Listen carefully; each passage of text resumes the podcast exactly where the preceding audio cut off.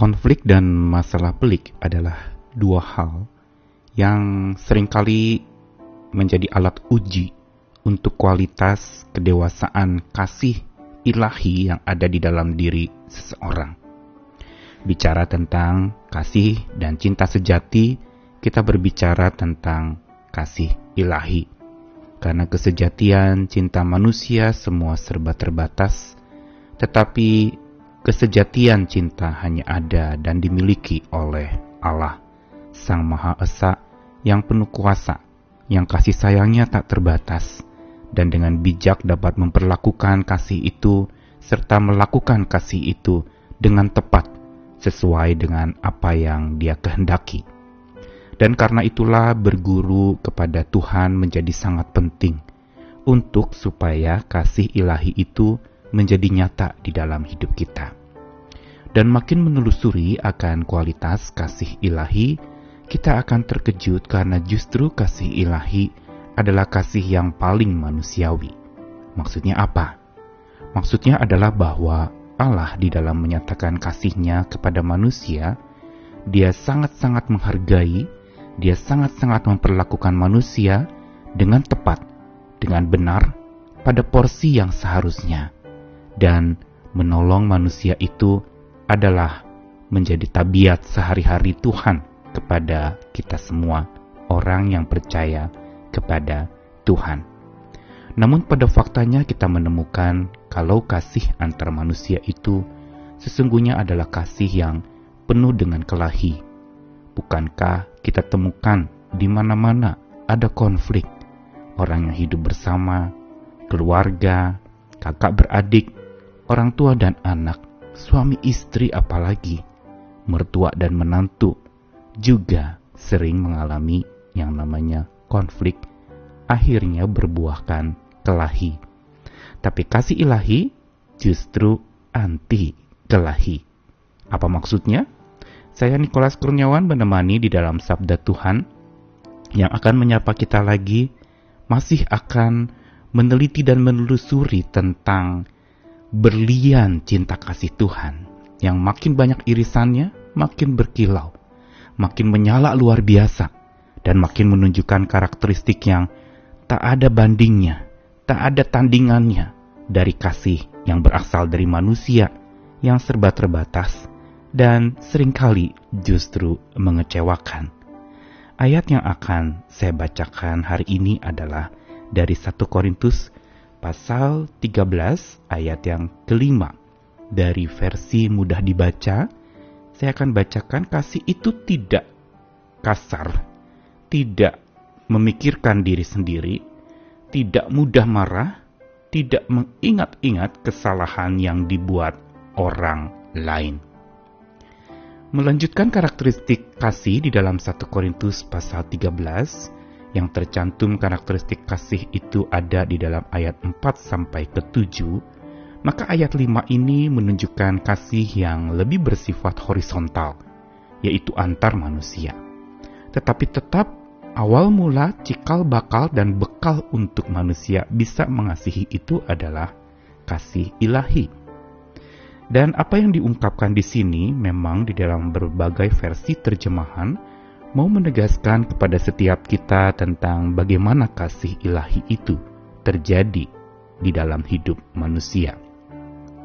Seperti yang tadi saya katakan bahwa kasih ilahi anti kelahi, berarti kasih ilahi memang tidak menyukai adanya percekcokan, tidak menyukai adanya perceraian, tidak menyukai adanya konflik yang berkepanjangan tanpa pengampunan dalam hidup bersama kita, memang kita belajar mengasihi dan dikasihi, tapi kadangkala ada membenci dan dibenci juga terjadi, bukan? Tetapi justru di sinilah kasih ilahi memimpin dan mendikte hidup kita, agar kita belajar mengampuni dan diampuni. Ini yang sering kali diabaikan dan dilalaikan oleh banyak orang yang katanya mengawali segalanya dengan cinta, menjalaninya dengan cinta, mengakhirinya dengan cinta.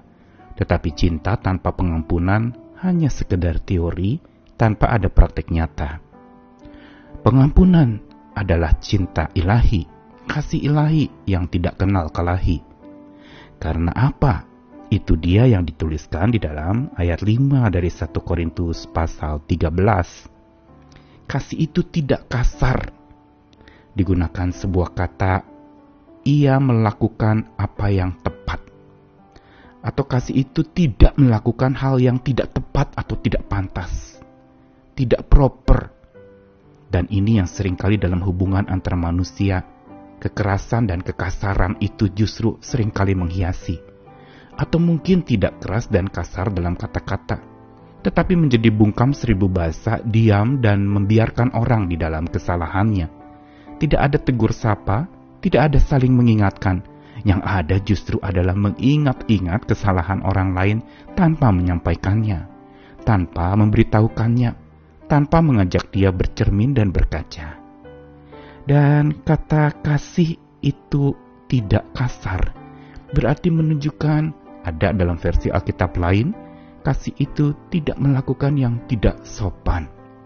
Berarti memang dia sangat santun, kasih yang sangat menghargai orang, kasih yang mengorangkan manusia, menjadikan manusia itu sebagai manusia yang selayaknya dan seyogyanya diperhatikan atau diperlakukan dengan tepat sesuai dengan apa yang Tuhan kehendaki Memperlakukan orang lain dengan pantas itu membutuhkan hikmat dari Tuhan.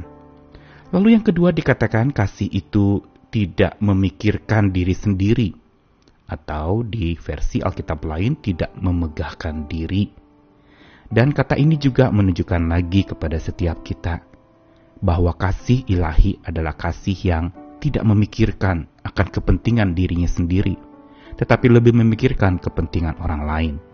Inilah pergumulan orang di dalam mengasihi.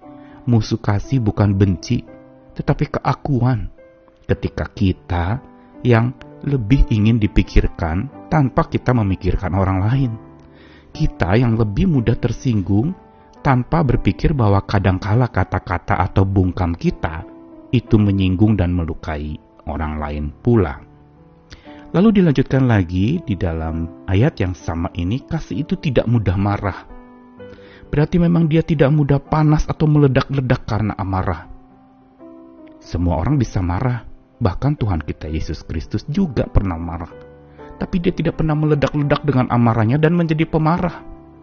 Tetapi sering kali justru di dalam ego dan keinginan untuk lalu kemudian saya menjadi pemenang, sering kali orang menjadi panas oleh amarahnya. Padahal kitab suci sudah ingatkan, jangan sampai amarahmu itu tidak padam sebelum matahari terbenam. Tuhan ingin kita lambat untuk marah. Tuhan ingin kita tidak mudah panas atau tidak mudah tersinggung oleh amarah. Dan yang menarik di dalam ayat ini terakhir adalah bahwa kasih itu adalah tidak mengingat-ingat kesalahan yang dibuat orang lain. Atau dalam versi bahasa Inggrisnya, no record of fault of others. Tidak ada rekaman dari kesalahan orang lain yang ada di benak diri orang itu. Berarti bahwa dia tidak mengingat-ingat, dia tidak mengungkit-ungkit kesalahan itu, dia tidak membangkit-bangkitkan lalu kemudian menyinggung lagi, padahal sudah beres, sudah selesai, sudah saling memaafkan, sudah saling mengampuni. Tapi masih dibahas, bahkan masih terus dibalas. Kalau dia sudah melukai saya, saya juga mau melukai dia. Kalau dia sudah berselingkuh meninggalkan saya, memangnya saya tidak bisa berselingkuh meninggalkan dia. Seringkali jadi hukum balas dendam yang terjadi. Kenapa? Karena kesalahan itu terus disimpan, dicatat, direkam dalam-dalam sampai tidak bisa dan tidak mau dilupakan. Tapi kasih ilahi memampukan kita untuk supaya kesalahan orang itu tidak lagi berbekas di hati kita. Kita tidak merekam dan mengingat-ingat lagi, tapi menyerahkannya sepenuhnya penghakiman kepada Tuhan dan memohon Tuhan memenuhi hati kita dengan pengampunan daripadanya agar kita mampu mengampuni sesama kita. Mari kita praktikkan kasih ilahi yang anti kelahi ini supaya hubungan kita dengan Tuhan dengan sesama penuh pengampunan saling penuh kasih sayang, dan tidak memikirkan diri sendiri. Selamat belajar mengasihi Tuhan memberkati. Amin.